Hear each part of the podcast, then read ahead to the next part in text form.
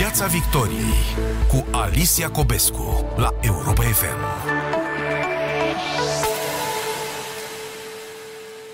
Bine v-am regăsit la Piața Victoriei pe frecvențele Europa FM și pe pagina de Facebook.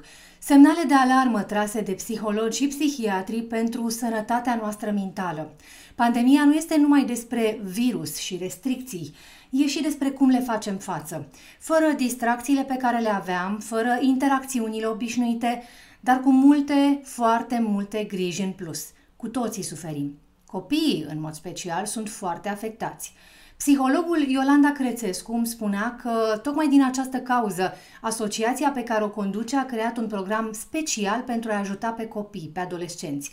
Ne va explica imediat ce forme teribile poate lua suferința la copii numai din schimbarea asta de viață la care suntem obligați.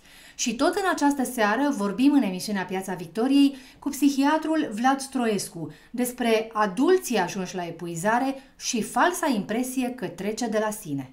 Piața Victoriei la Europa FM. Pandemia ne obligă la tot felul de restricții și limitări, iar școala online și lipsa interacțiunii cu prietenii de aceeași vârstă provoacă dezechilibre serioase la copii și o sumedenie de trăiri care le sapă considerabil încrederea în sine și imaginea pe care o au despre ei. Vorbim despre asta ca să înțelegem căile prin care se întâmplă, dar și căile prin care putem evita ce se poate evita, pentru că destul de mult ține de noi. Iolanda Crețescu este psiholog, fondatorul Asociației Deprehab, o rețea pentru toți cei care simt că au nevoie de ajutor din cauza unei depresii sau a unei anxietăți crescute. Din acest an, Deprehab are un program special pentru copii și adolescenți. Iolanda Crețescu, bine ați venit la Europa FM! Ce se întâmplă cu ei, copiii și adolescenții? Uh, în ianuarie 2021 uh, noi am dat drumul la o a doua linie de Teen Line, de suport psihologii pentru uh, tineri și adolescenți. De ce? Pentru că am descoperit că ei au o patologie diferită de adulți, au o amplitudine mai mare a trăirilor.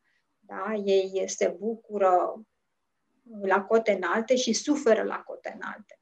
Ca tare, a crescut uh, comportamentul uh, autoagresiv la copii. Sunt foarte mulți copii care uh, nu își mai pot gestiona tristețea sau durerea interioară și atunci recurg la uh, acțiuni de autovătămare, ei se, se taie. Uh, acesta este un uh, mecanism cumva reglatoriu, tensiunea pe care eu o simt, ei au nevoie să-și provoace o durere mai mare și adrenalina care se descarcă, creierul înregistrând pericolul, ei cumva neutralizează durerea și atunci devine un comportament repetitiv. Acesta este un simptom și recomand părinții care văd un astfel de comportament să recurgă la specialiști, da? nu, să nu considerăm că este un moft, să nu considerăm că este o joacă, că este o nevoie de a atrage atenția, este un simptom. Acolo, anxietatea sau depresia s-au instalat de ceva vreme. Da? Um, apar um, tulburările de dispoziție foarte, la foarte mulți copii, uh, conflictul între adulți sau uh, comportamentul uh, evitant în relațiile cu părinții, la fel, cotele sunt alarmante, ei se simt prizonieri în relația de familie, pentru că nu au cealaltă componentă care îi regla interacțiunea cu celălalt. Da? Până și expunerea la alți copii, la alte familii, pot da o validare mai, uh, mai sănătoasă, mai autentică cel de părinții mei. Păi celălalt, uite, e închis și el în casă, e pedepsit și el, îi se ia și lui telefonul, este închis uh, uh, calculatorul după ce termini lecțiile două ore obligatoriu și la celălalt. Altfel, eu cred că doar ceea ce mi se întâmplă mie este o, o dramă, este o, o nenorocire și nu văd că și la celălalt se întâmplă la fel. Ce anume îi afectează în mod special pe copii? Haideți să ne uităm la ce înseamnă uh, aceste variabile cu privire la școală. Da? În afară de copii, pentru că nu doar copiii sunt cei care au fost afectați în această perioadă, ei sunt uh, Uh, plătitorii imediați. Da? pentru că fiecare individ, cu atât mai mult copilul, care are o nevoie de securitate mai mare și o nevoie de predicție mai mare și de un context de suport mai, uh, mai solid, uh, ei au nevoie de o pregătire uh, emoțională, administrativă, socială, mult mai uh, puternică decât noi adulții. Da? Noi avem o autonomie și o capacitate de adaptare sau de renunțare la anumite lucruri, o flexibilitate teoretic mai mare. Și atunci, ca să duci un copil la școală sau să iei un copil de la școală, înseamnă nu numai ce se întâmplă cu el, trecerea aceasta de la online la expunerea socială. A creat în rândul uh, copiilor uh, un procent foarte mare de, de copii care suferă de fobie socială. Pentru că ei s-au retras în, în spațiul lor intim, în spatele ecranului. Uh, aici au reușit sau nu să aibă performanță școlară. Au reușit sau nu să păstreze contactul și ritmul cu grupul lui de la școală. Și la un moment dat, toate aceste șicane între copii, pentru că știm că a existat așa un fel de, de bullying, da, în care se fotografiau, în care râdeau unul de altul, de cum erau prinși în diverse ipostaze. Suntem mult mai observatori când suntem în fața ecranului decât când suntem în clasă cu ochii la profesor și la tablă. Um, incapacitatea de a ține ritmul cu informația școlară, uneori mă bucur că s-a terminat ora, dar n-am înțeles mare lucru din asta. Dar faptul că sunt acasă, într-un spațiu departe de autoritatea educațională, mă face ca într-un timp oarecare, mai scurt sau mai lung, să adun lacune sau din contră, să-mi crească anxietatea de succes. Pentru că profesorul nu mai îmi dă feedback în timp real, nu mai văd uitându-se la mine și spunând, da, ok, bravo, ai știut, nu se mai plimbă printre bănci să vadă ce am făcut. Și atunci este foarte greu ca din fereastra unui ecran să mai primesc feedback special pentru mine. Nu mai am de unde. Și sunt copii care au această nevoie de validare. Da? Și atunci ei s-au simțit uh, nevalorizați de profesori, neintegrați de colegi și extrem de descurajați în spațiul personal. Așadar, a crescut anxietatea de succes, a, a crescut anxietatea de eșec, pentru că ne mai copiii învață foarte mult unii de la alții. Raportarea la cel mai bun sau cel mai rău se face în raport cu ceilalți copii. Acum fiind doar el acasă, în microclimatul lui familial, asta a creat o problemă. Um, apoi vorbim de um, problemele de, de managementul, da? Um, educațional al copilului în familie. Cine stă copilul, cine îl supraveghează, dacă este mic, cine gestionează in auturile acestea tehnologice, cine îi pune link cine îi scoate link cine îl ajută să printeze, cine îi scanează și așa mai departe, pentru că școala a început de la clasa 0 da, până la liceu în acest format.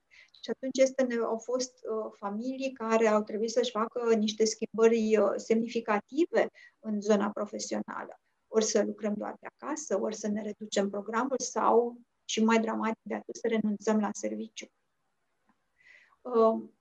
Uh, sunt copii care beneficiau de suportul bunicilor. Acest pericol uriaș pe care virusul dădea au făcut ca familii între să nu mai apeleze la bunici, ba din contră și bunicii să devină uh, o, o sursă de uh, preocupare da, pentru adulții activi pentru a putea să fie ajutați, administrații, organizați și așa mai departe.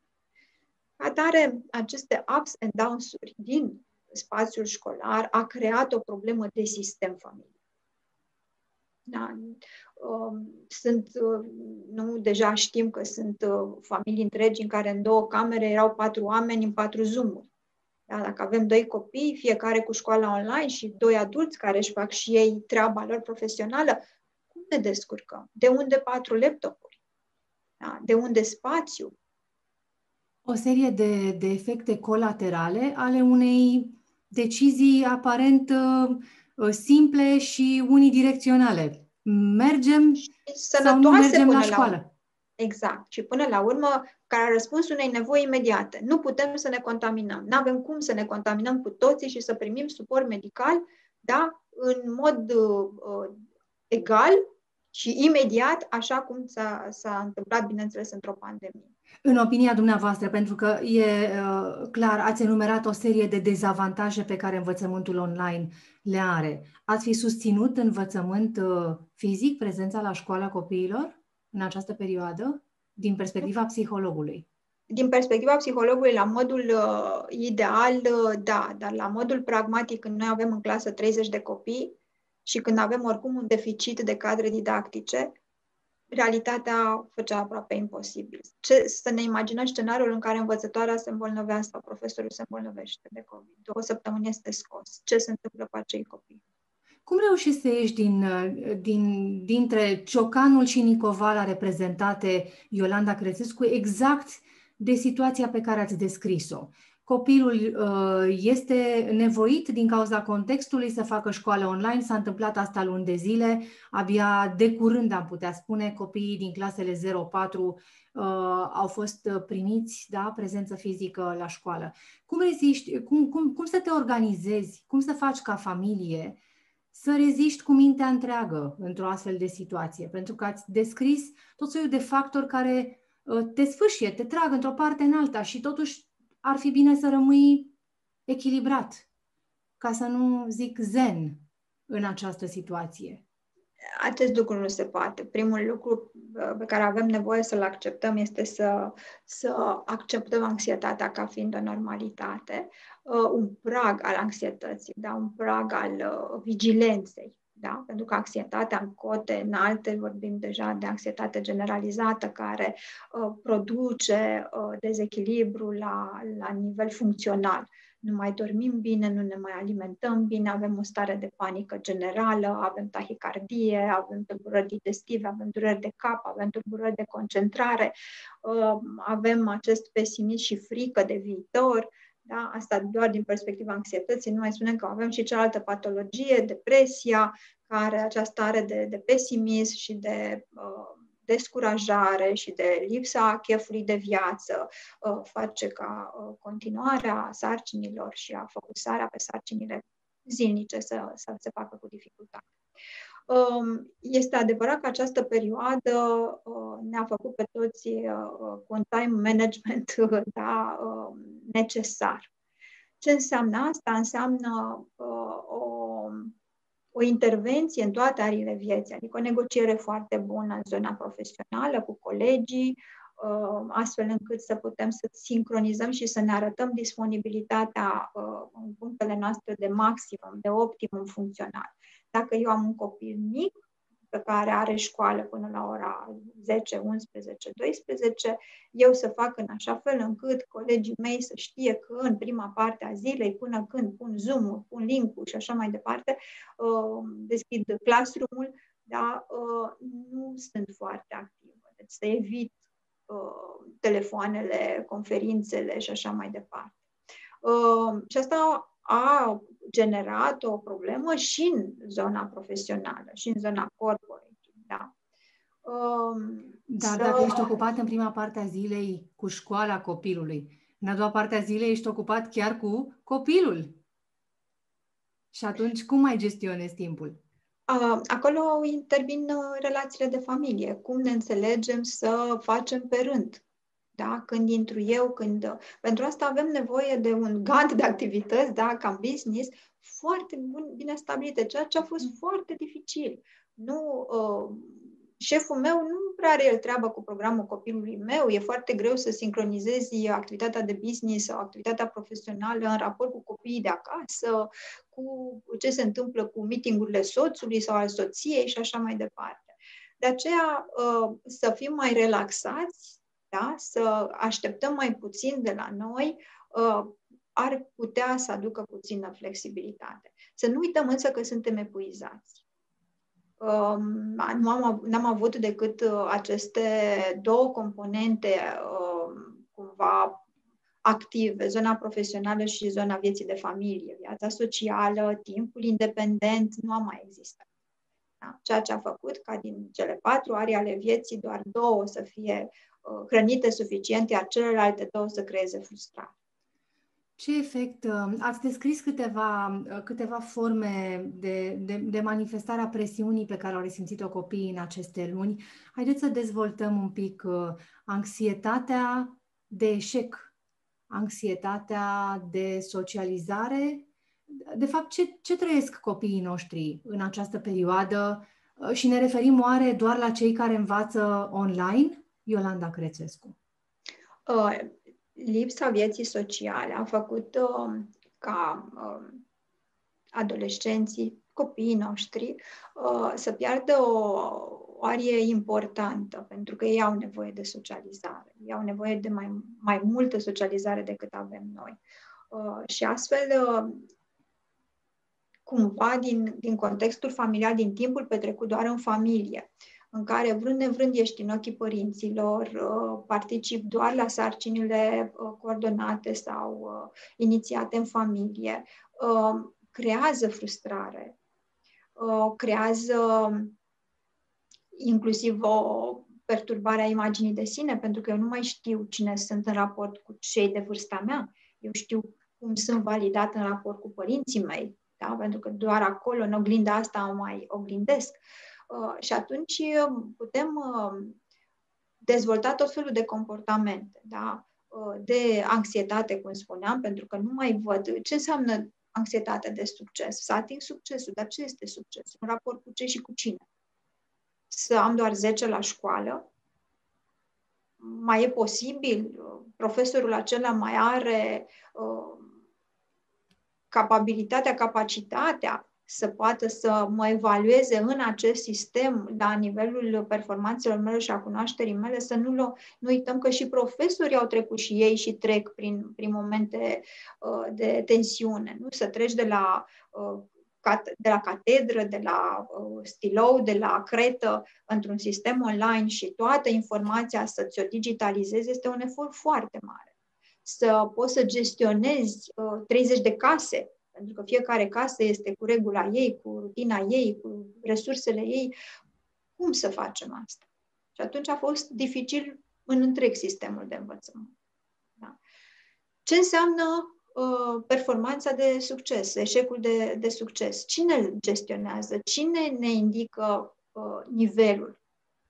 Cine definește succesul? Mama și tata dacă mă văd că învăț așa cum se așteaptă ei, eu, pentru că văd că fac cu ușurință tascurile uh, școlare, profesorul care mă evaluează, uh, modul în care mă raportez eu la ceilalți colegi ai mei? Răspunsul este da. Toate acestea, suma tuturor acestor lucruri, fac ca eu să consider despre mine că pot atinge succesul școlar cu ușurință sau nu. Dar aceste vremuri au făcut ca copiii să nu aibă toate aceste instrumente uh, la îndemână. Vorbeați uh, la un moment dat despre nevoia de pregătire emoțională a copilului pentru trecerea de la școala fizică, acea școală cu care eram obișnuiți, la școala online, dar și invers. Ce reprezintă această pregătire emoțională? Și oare după un an de zile e târziu să trecem la ea? Um, pregătirea emoțională, dacă vreți, ține cont de, uh, de patru cuvinte cheie, eu le spun patru ceuri esențiale. Nevoia de conectare, adică să mă simt uh, în siguranță, să mă conectez pe calea cu care sunt în acest moment. Dacă eu trebuie să mă conectez cu ceilalți în spațiu virtual, atunci să pot să mă simt în siguranță, da? să simt încă că sunt în relații de prietenie cu cei din casă și cu cei din spatele ecranului. Da? Pentru că avem nevoie ca eu, uh, pentru a mă conecta să am acest doi indicatori, să fie în siguranță, să fie în prietenie. Da? Uh, dacă trebuie să mă conectez în spațiul real, să am aceiași doi indicatori valabili. Da? Adică să mă simt că uh, mă duc într-un mediu prietenos, copiii sunt prietenoși, profesorii sunt prietenoși, familia mea este uh, confortabilă, este relaxată cu această, uh, cu această mm. opțiune. Da? Numai că nu se întâmplă, adică toți avem nevoie de timp de adaptare. Da? Noi facem schimbări de la o săptămână la alta, anunțăm că în câteva, într-o săptămână, în două, se începe școala. Duminică Pentru seară nu se știa, Iolanda da, Crețescu, da, da, dacă a doua este. zi dimineață copiii de clasa a 12 din localități carantinate se pot duce uh, la simularea bacalaureatului în exact. localitățile care nu erau în carantină, pentru că ei acolo fac în mod regulat școala. Da, ăsta a fost minusul cel mai mare, pentru că nu am avut o privire holistică. Noi ne-am gândit începem sau nu începem școala.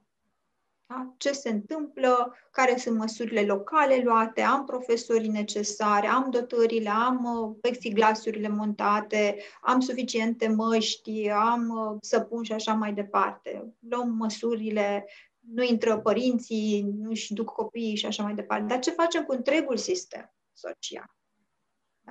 Da? Ce facem când închidem școala și ducem copiii din nou acasă? Cine stă cu acei copii? Cine îi verifică? Ce se întâmplă cu ei?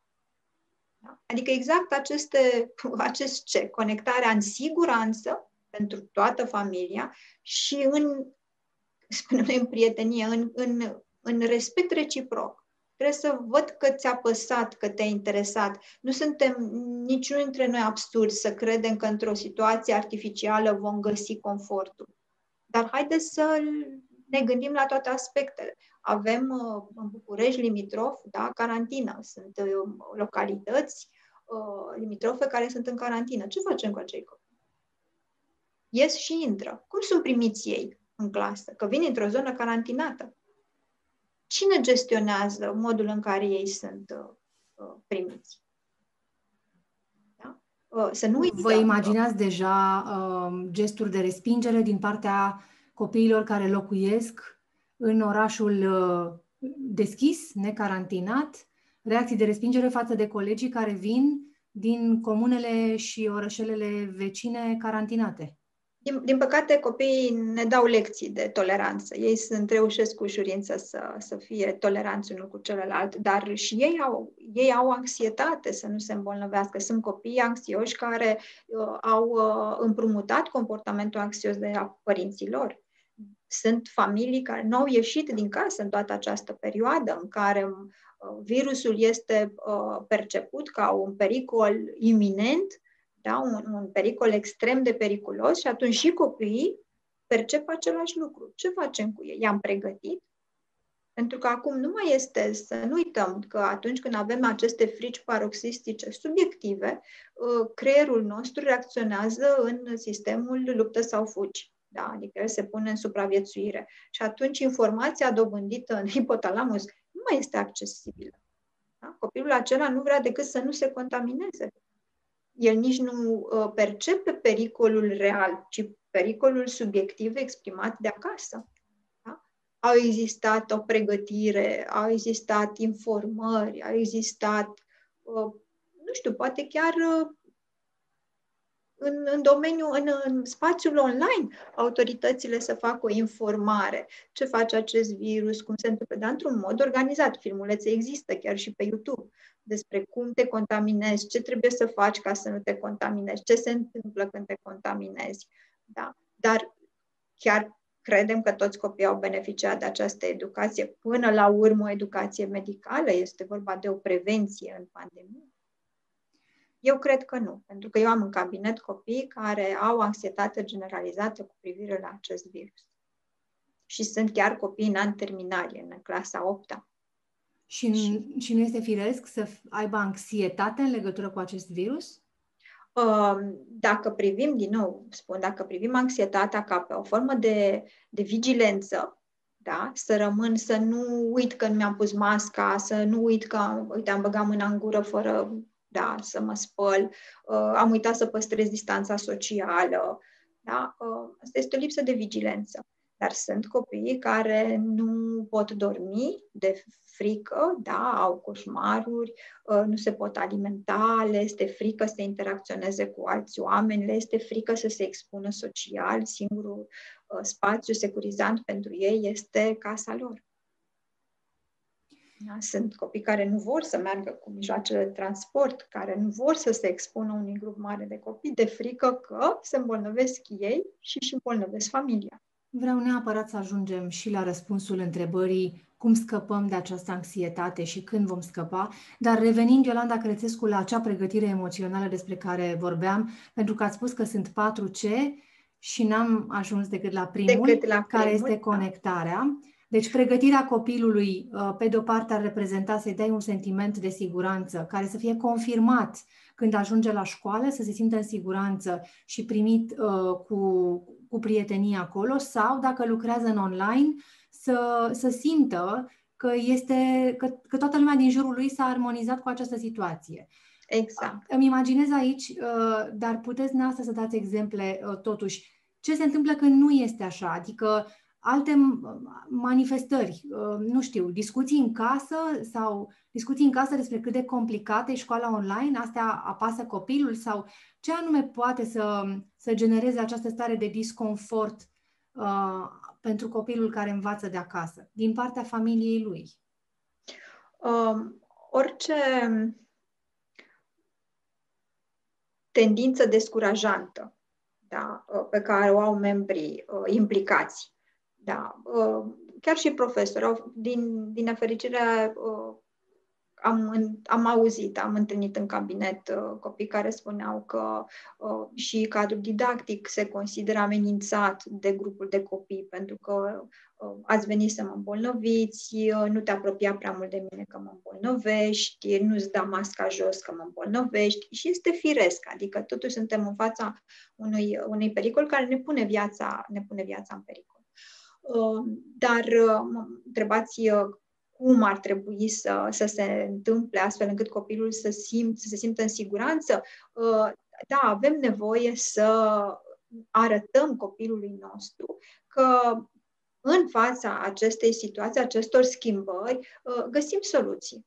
Da? Hai, să, hai să ne imaginăm cum o să fie de luni, vezi că începi iarăși școala online, hai să vedem cum facem, cât poți tu să faci singur, cum te poate ajuta mami, tati, uh, uite și eu am un col de la 10 la 12, te poți descurca singură, după ce termin vii la mine. Da? Al doilea ce? Cooperarea.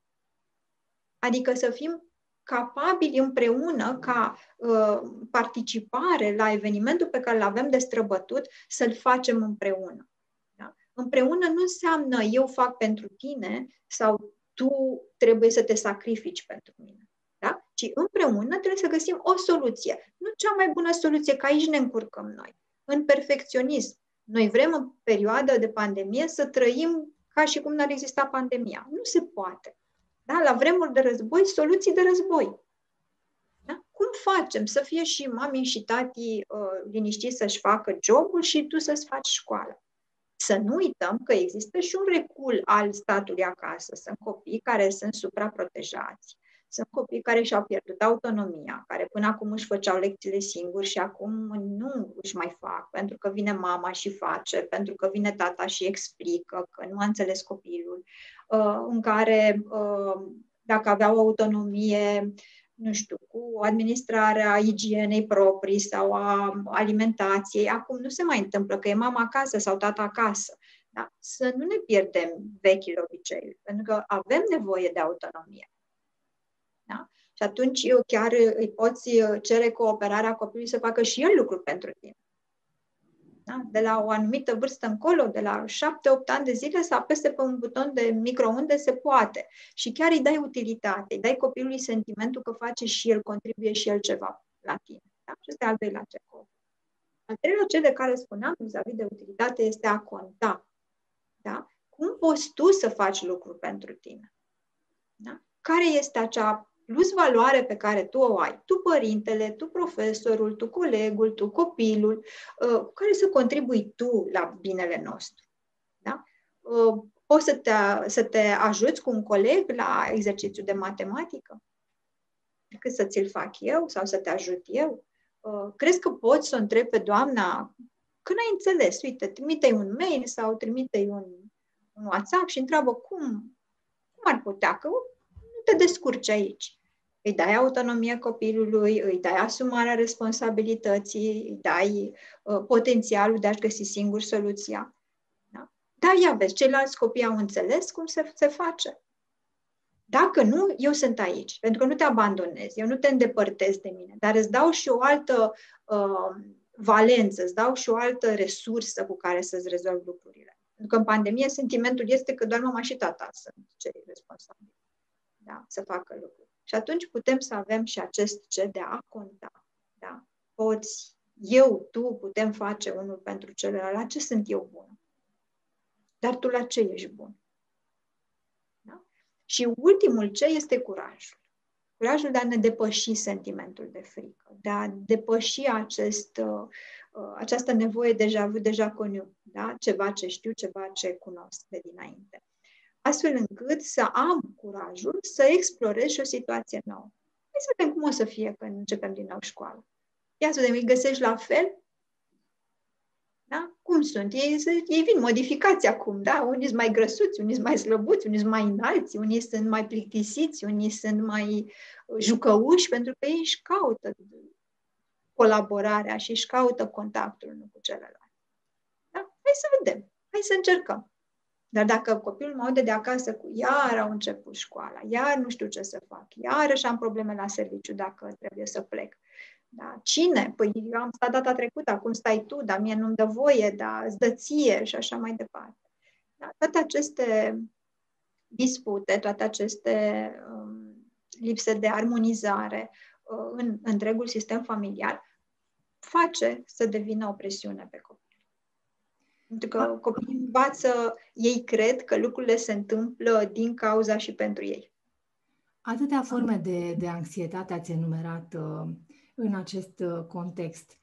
Cum scapi de ele? Cum ajuți copilul să scape de ele? Cum le observi la copil?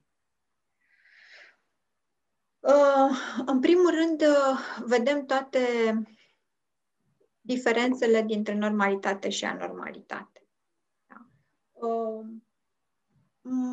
modalitatea în care răspunde la o sarcină, uh, tiparele cu care, comportamentale cu care își rezolvă o sarcină, uh, modul în care se joacă, uh, curajul pe care îl are de a-și păstra vechile obiceiuri, autonomia, um, cum doarme, adorme greu, adorme ușor, doarme liniștit, cum mănâncă, um, ce-ți spune, da? Frica o vedem în o vedem, este la vedere.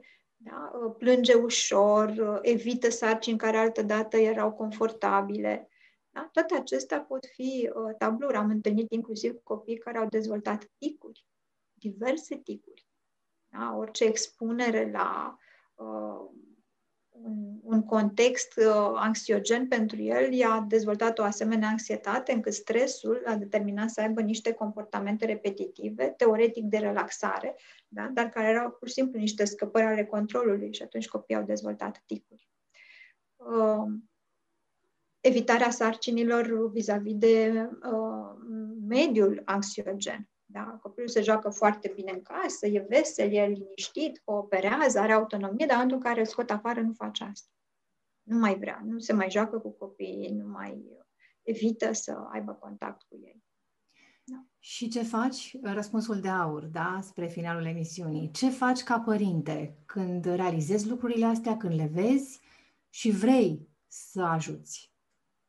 În primul rând, trebuie să ne uităm și în familie, să vedem dacă este și un comportament uh, imitat, învățat de la noi adulți. Dacă noi suntem uh, anxioși, atunci și copilul nostru învață anxietatea ca formă de rezolvare a problemelor. Și atunci, în primul rând, avem nevoie să vedem de unde vine. Uh, cum rezolvăm asta? Printr-o cunoaștere de sine și pentru o încercare de desensibilizare a ta ca adult haide să te expui, haide să, să treci de subiectivitatea ta, haide să vezi care este pericol. Nu avem acele trei cuvinte cheie. Ce este posibil, orice, ce este probabil și vezi dacă ești în probabilitatea pericolului și ce este iminent. Pentru că noi de obicei ne îngrijorăm de ceva ce este în viitor. Da? Acum ești contaminat, acum ești într-un pericol, dacă ții măsurile de siguranță este posibil sau probabil sau iminent să te îmbolnăvești. Și atunci dă răspunsul și ai curajul să faci lucruri. Da? Și atunci și copilul tău vede asta de la tine. La fel și pentru copil de sensibilizarea într-o formă sănătoasă, împreună. Hai să ne plimbăm în parc. Nu ne atingem, nu ne apropiem prea mult de copii, dar creierul are nevoie din nou să-și aducă aminte de repere, de spațiile mari, de a vedea copiii, de a înțelege că apropierea între copii nu reprezintă un pericol. Da? Avem nevoie să ne aducem aminte de asta. Iolanda Crețescu, în mod cert, vremea bună de ieșit afară ne va ajuta și ea. Vă mulțumesc pentru toate aceste explicații. Iar acum că i-am avut în grijă pe copii, să ne uităm și la noi, adulții, și la provocările pe care ni le-a adus nouă viața în pandemie. Vlad Stroescu este psihiatru și are enorm de lucru de ceva timp încoace, cu pacienți pe lista de așteptare pentru următoarele două luni. Vlad Stroescu, bine ați venit pe frecvențele Europa FM. Cum suntem de un an încoace? Bine v-am găsit. Cum suntem, domnule doctor? Cum uh, ne vedeți uh, zi de zi la cabinet pe noi, în primul rând, cei care cerem ajutorul? Uh, cu, cuvântul, sintagma cea mai simplă care îmi vine în minte este sub presiune. E ca melodia aia lui Queen și David Bowie, dacă o știți, Under Pressure. Deci cred că e o presiune în perioada asta pe noi toți, pe oameni obișnuiți, ca mine și ca dumneavoastră. Uh, nu întotdeauna e o chestie direct legată, nu știu, știu și o frica de virus sau uh, infodemia sau sunt și toate astea niște lucruri importante. Dar e o presiune socială în general pe noi toți. Mi s-a schimbat viața foarte mult, mi s-au uh, întrepătruns uh, spațiul privat și timpul privat cu spațiul și timpul profesionale. Uh, ascultătorul dumneavoastră atent va, le va auzi poate pe fetele mele care țin un concert pe fundal, toți pățim în perioada asta lucruri asemănătoare și minimum minimorum care se întâmplă cu fiecare dintre noi, cred, este că resursele noastre sunt solicitate. Trebuie să depunem mai mult efort și emoțional și intelectual și în general, să consumăm mai multe resurse ca să facem față zilelor ăstora. Ce anume uh, ne afectează cel mai tare? De unde să încep? N-am făcut un, uh, un top personal al, al lucrurilor care ne afectează. De fapt, de multe ori în, în, uh, contează foarte mult lucruri personale. Deși presiunea este din afară, la fiecare om există câte o verigă slabă dar cred că o parte din răspunsuri se află la nivel de management. Uite, acum, într-adevăr, se va vedea cine sunt cu adevărat uh, managerii buni dintre noi. Pentru că am foarte mulți oameni, am cunoscut foarte mulți pacienți și oameni obișnuiți care ne spun că în perioada asta, de când lucrează de acasă, muncesc mult mai mult decât înainte. Uh, deci există pe undeva tendința de exploatare. Îmi pare rău că folosesc un termen politic, dar asta este cuvântul. Ori chestia asta este foarte greu de rezolvat dinăuntru trebuie rezolvată la nivel de management. E, nu, nu, sunt, nu sunt situații pur psihologice. Cred că am greșit să confinăm, să carantinăm uh, partea psi a pandemiei strict în spațiul psihologic. E un continuum între psihologic, social, epidemiologic, uh, medical. Într-un fel, lumea asta este o lume a fuziunii. Toate domeniile astea încep să, încep să curgă una între alta și e momentul pentru interdisciplinaritate. De asta și eu mă simt uneori descumpănit, pentru că sunt departe de a avea toate răspunsurile pentru problemele astea. Oricât m-ar tenta să fiu un guru și să zic, faceți ca mine, 1, 2 și 3. Uh, fiecare uh, domeniu al vieții trebuie să aibă un spațiu separat.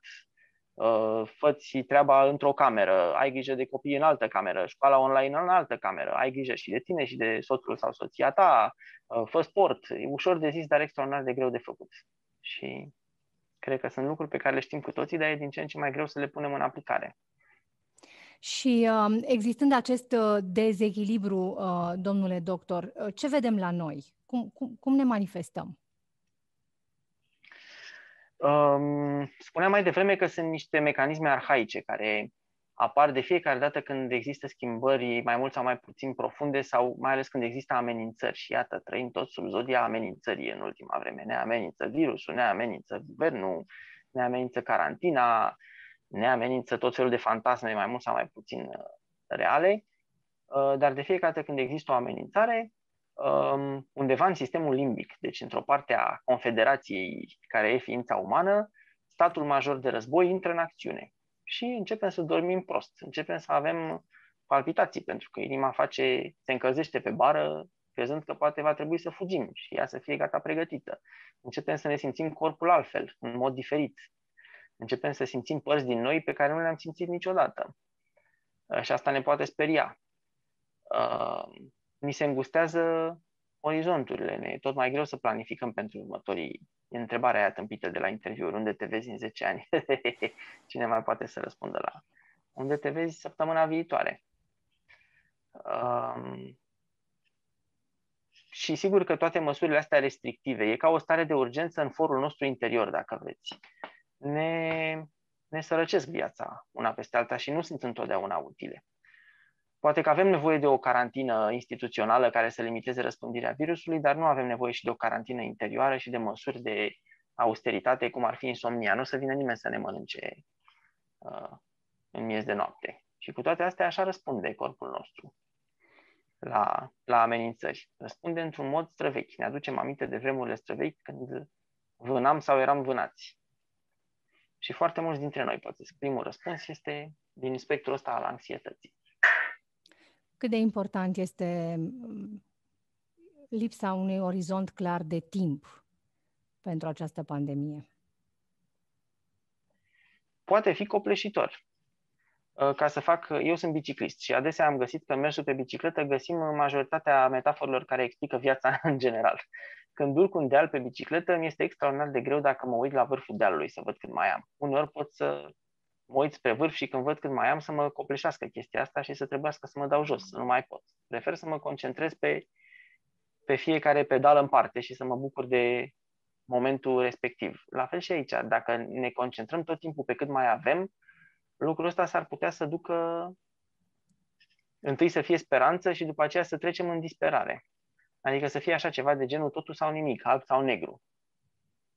E, e cu dus întors. Nu trebuie să ne pierdem speranța, dar dacă așteptăm, hai că poate într-o lună o să scăpăm naibii, când vine luna și încă n-am scăpat, uh, s-ar putea ca toată speranța să ni se năruie și năruirea speranței duce la depresie. Și atunci trebuie să avem înțelepciunea asta, să ne economisim resursele emoționale, să ne menajăm speranța sau să o investim așa cum trebuie.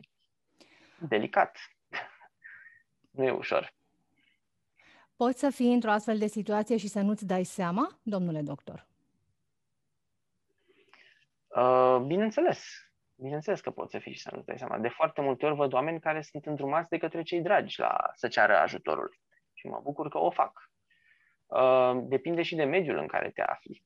Mă gândesc la mediul meu medical care este un mediu destul de, hai să zicem, macist, nu știu dacă cuvântul e cel mai bun, destul de ierarhizat, destul de uh, nu e bine să-ți arăți suferința, nu e bine să plângi, nu e bine să te plângi, pentru că asta înseamnă că ești slab sau că nu ai fi un bun profesionist, ceea ce este, bineînțeles, foarte fals.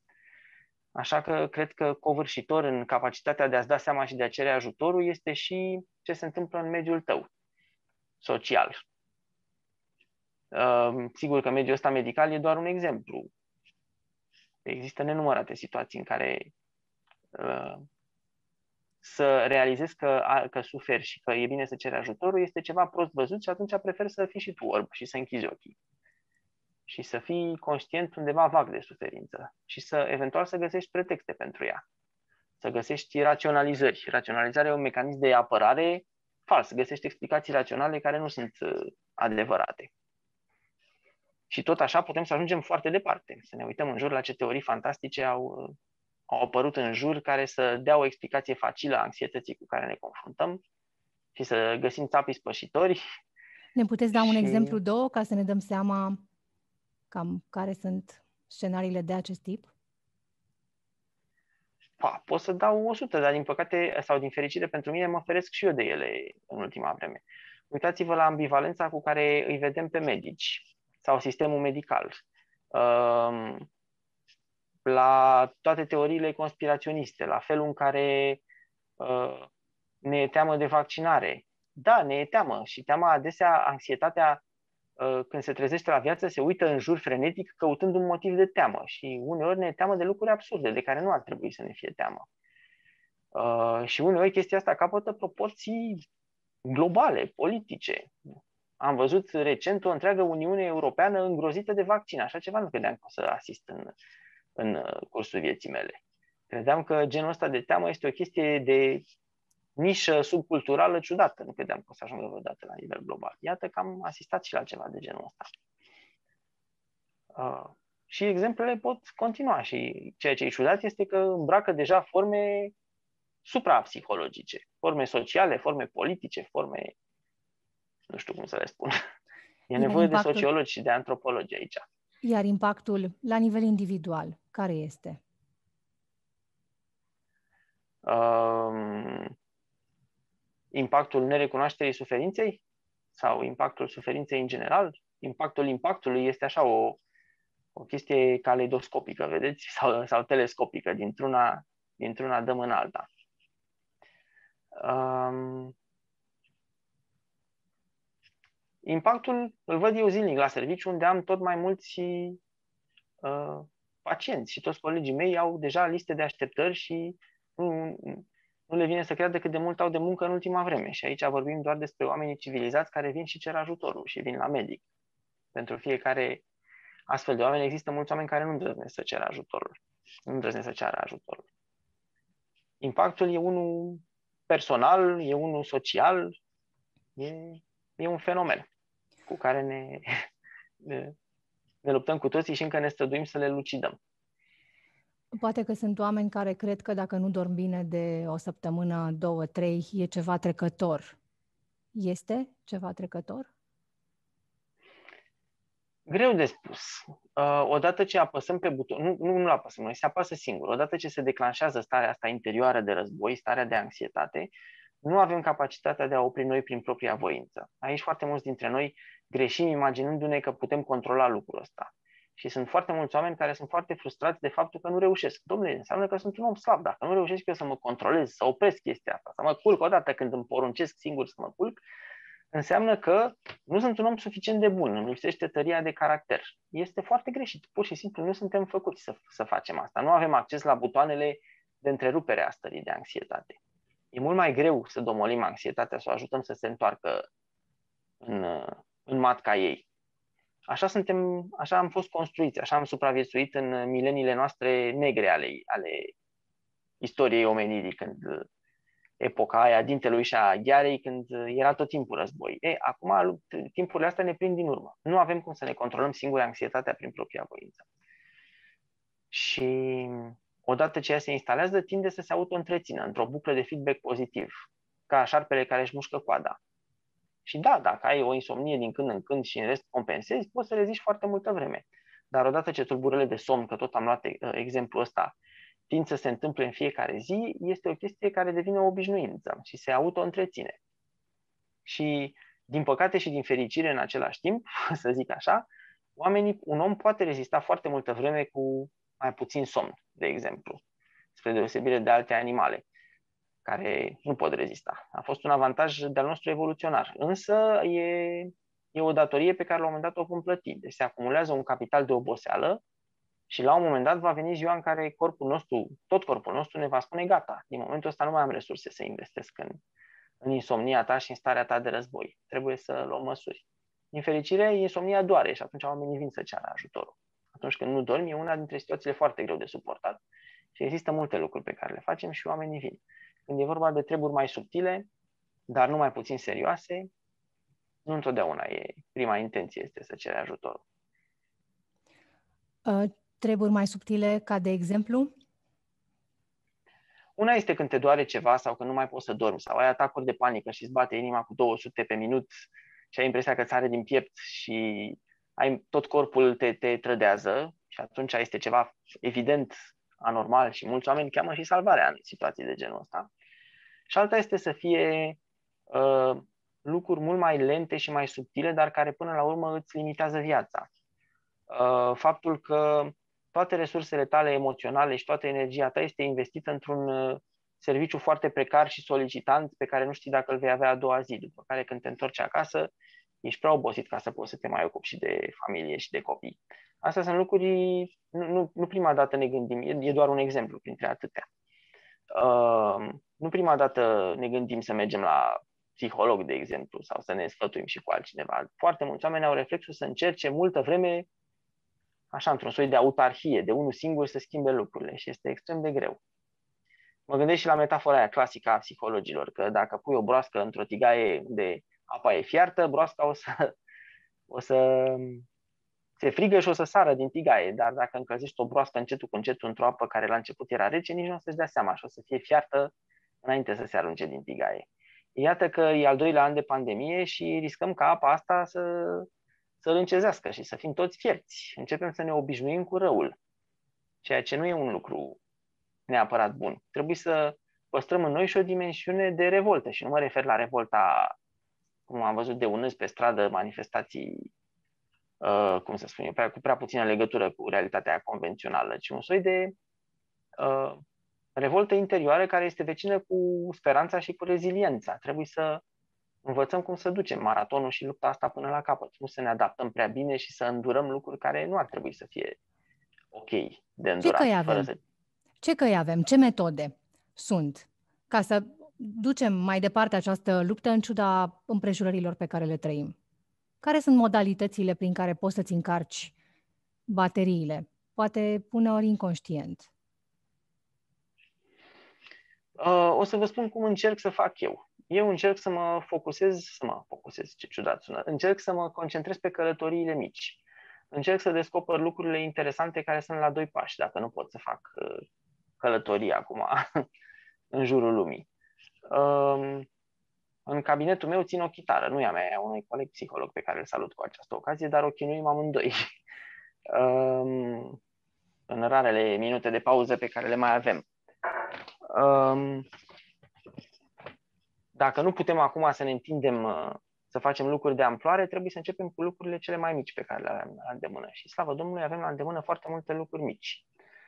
Pasul următor, într-adevăr, este să încercăm să cerem ajutorul. Nu e niciun fel de rușine. E o dovadă de tărie de caracter, nu de slăbiciune de caracter. Putem să începem de la medicul de familie. Multă lume ezită foarte mult gândindu-se încotro să ia. Domnule, să mă duc la psiholog, la psihiatru, unde să mă duc? Să mai fac o, un pomelnic de analize mai întâi? Nu trebuie să știm noi chestia asta. Trebuie să începem de undeva. După părerea mea, medicul de familie e, o, e o, un loc foarte bun de început. El o să ne îndrume mai departe. Dacă nu, putem să mergem direct, ori la psiholog, ori la psihiatru. În zilele noastre lucrăm în echipă, nici nu contează unde ne ducem mai întâi. Nu e, pare, pare un lucru copleșitor, dar Chiar nu este. Există ajutor la îndemână în zilele noastre, chiar dacă e o oarecare listă, listă de așteptare. Iar la un nivel mai mare, trebuie să admitem că unele lucruri nu le putem schimba și să ne îndreptăm atenția spre cei care le pot schimba, către managerii noștri, către statul român, către uh, cei care ar putea să facă în așa fel încât ajutorul să fie mai rapid, disponibil și mai bine coordonat, pentru că acum nu prea s-au făcut mari eforturi în, în privința asta. S-a vorbit de la bun început de un val 2 al pandemiei, nu în sensul de viroză, ci în sensul de impact psihologic. Din prima zi cred că s-a vorbit despre chestia asta și cu toate astea măsurile au fost complet absente la nivel instituțional. Au fost exclusiv măsuri, inițiative private, mici insule de solidaritate. Multe dintre ele s-au fâsăit foarte repede, s-au epuizat foarte repede. Este foarte greu ca tu, o insulă mică de, de acțiune, să faci față unui asemenea val. Uh, eu personal n-am văzut niciun fel de inițiativă Vă referiți, la medicină, vă referiți la medicină în general sau la sănătatea mentală în particular? Mă refer la sănătatea mentală acum. S-a vorbit de la bun început despre un val al doilea care, de un val al doilea de impact al, al pandemiei legat strict de sănătatea mentală. Se Ce ar putea să facă statul? Ce ar putea să facă statul în legătură cu asta și nu face? statul ar putea să profite de criză. Orice criză poate să fie un mare pas înainte, nu doar un pas înapoi. Asta a fost marea provocare. Și ar putea să-și recupereze vechile datorii uh, în privința înființării unei psihiatrii comunitare, de exemplu. Sau unei psihiatrie sună foarte îngust, când ne gândim doar la psihiatrii și la uh, o chestie pur medicală. La un sistem de ajutor în comunitate, care astăzi nu există. Există niște instituții foarte separate unele de altele. Există spitalul de psihiatrie, există o direcție de, de asistență socială, nu prea comunicăm unii cu alții, nu există niciun fel de ajutor coordonat în comunitate în care noi, psihiatrii, să lucrăm cu asistenții sociali, cu psihologii, cu psihoterapeuții, cu toți cei care pot ajuta chiar și cu politiștii um, și ar trebui să existe. Nu există o psihiatrie de urgență, deloc. Nu, când ai o urgență psihiatrică, nu prea ai unde să te duci. Nu. Și din cauza asta aș vrea să reamintesc un lucru trist, dar trebuie să-l spun, uh, ce a fost observat încă de la bun început, inclusiv de CDC din, în Statele Unite. Când lucrurile, când treburile se îngroașă pe, pe plan social, crește rata suicidului în populație. Deci, numărul de sinucidere a crescut și am văzut și noi chestia asta la cabinet. Rata suicidului a crescut fără doar și poate. Suicidul este o mare urgență psihiatrică. Încotro o iei cu ea. E încă o întrebare fără răspuns și nici legislativ, nici instituțional. A crescut uh, în ultimul uh. an? Vă referi asociat cu pandemia? Da, există studii, niciunul făcut la noi. Aș vrea să văd și un studiu făcut la noi. Au crescut în practica mea, au crescut toate, nu vorbim doar de sinuciderile reușite, Doamne ferește, ci vorbim de tot spectrul ăsta, de începând de la gândurile recurente de moarte, care sunt un simptom al depresiei, uh, mergând până la ideația de suicid, cum numim noi ideația suicidară, adică oameni care încep să se gândească în mod serios să se sinucidă, uh, până la tentativele de sinucidere, majoritatea din fericire nereușite și până la cele, din păcate, reușite. Lucrurile astea au crescut. Așa se întâmplă, este un lucru cunoscut când există condiții sociale vitrege, crește rata de sinucidere. Spuneam și în altă parte, există un studiu faimos care uh, corela rata șomajului cu rata sinuciderilor într-o populație și era o corelație liniară. Adică cu cât crește rata șomajului, cu atât crește și numărul de sinucideri. În timp ce depresia e relativ o, ceva universal. Există, de când există omul pe pământ, ba, poate că există și la alte animale și are o rată relativ constantă, complicațiile depresiei, cum este moartea crește, cresc în, în context social. Ce ar trebui statului român ca să facă ceva în direcția asta, domnule doctor? Pentru că, de fapt, întrebarea din subsol este ce îi lipsește statului român de nu face asta. Dar ce ar trebui? De ce nu avem o preocupare și programe pentru sănătatea mentală? Um, în general, sănătatea mentală nu este pe agenda niciunui politician nicăieri în lume. Nu știu, dacă ne uităm oriunde, nu am auzit vreodată vreun politician să vorbească prea mult despre sănătatea mentală. Pentru că politicienii se uită la uh, dorințele mai mult sau mai puțin exprimate ale populației, ale votanților, nu ale alegătorilor. Și alegătorii nu se gândesc la sănătatea mentală. Alegătorii se gândesc la sănătatea mentală ca la ceva care nu-i privește niciodată. E un vechi reflex, o veche prejudecată de-a noastră. Domnule, aia este psihiatrie undeva în afara orașului. Nu ne interesează pe noi chestia asta. Și atunci nu e o prioritate. Așa că cred că trebuie să începem de aici. Acum că suferim cu toții, e momentul să punem un pic de presiune pe politicienii noștri și să cerem lucrul ăsta de la ei. E deja cam târziu, că alegerile au, au trecut. După care statului îi trebuie un pic de inteligență și de resursă umană. Din fericire, lucrurile astea nu necesită o logistică nemaipomenită, nu necesită o tehnologie nemaipomenită, uh, nu avem nevoie de instalații extrem de... Nu e ca la anestezie și terapie intensivă, unde avem nevoie de echipamente extrem de sofisticate și de scumpe. Avem nevoie de o mai bună coordonare între oameni. Avem nevoie de informație, de planificare. Nu știu cine ar trebui să facă lucrurile astea și de ce de ce nu se întâmplă. Eu sunt doar un biet psihiatru. Dacă mi se cere ajutorul, o să-l ofer. Dar uh, poate că asta este problema. Suntem foarte mulți mici profesioniști în, în mica noastră pătrățică, din care ne este foarte greu să ieșim și nu este nimeni să, să vadă lucrurile în ansamblu. Vlad Sorescu, mulțumesc tare mult pentru participarea la emisiunea Piața Victoriei.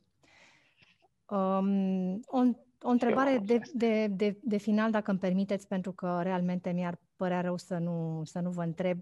Dacă Așa. este clar că ne e greu să facem planuri pentru următorul an, următorii trei și faimoasa întrebare de interviu, dar dacă ar fi să faceți o paralelă între cum eram înainte de pandemie și cum am putea fi după, care ar fi paralela?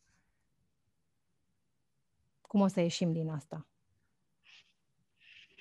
Eu încă mai sper să ieșim și cu lucruri bune din, din povestea asta, să ne dăm seama ce contează cu adevărat.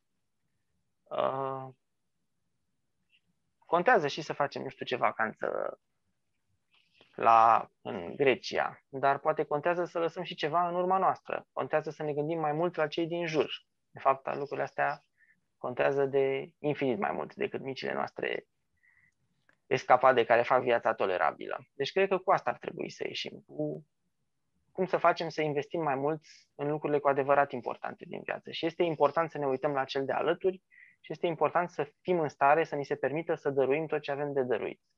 Eu cu asta sper să ies din, din pandemie. Mulțumesc. La fel ne dorim, ne dorim și noi, Vlad Storescu, psihiatru, invitat la Piața Victoriei. Mulțumesc pentru participare. Piața Victoriei cu Alicia Cobescu la Europa FM.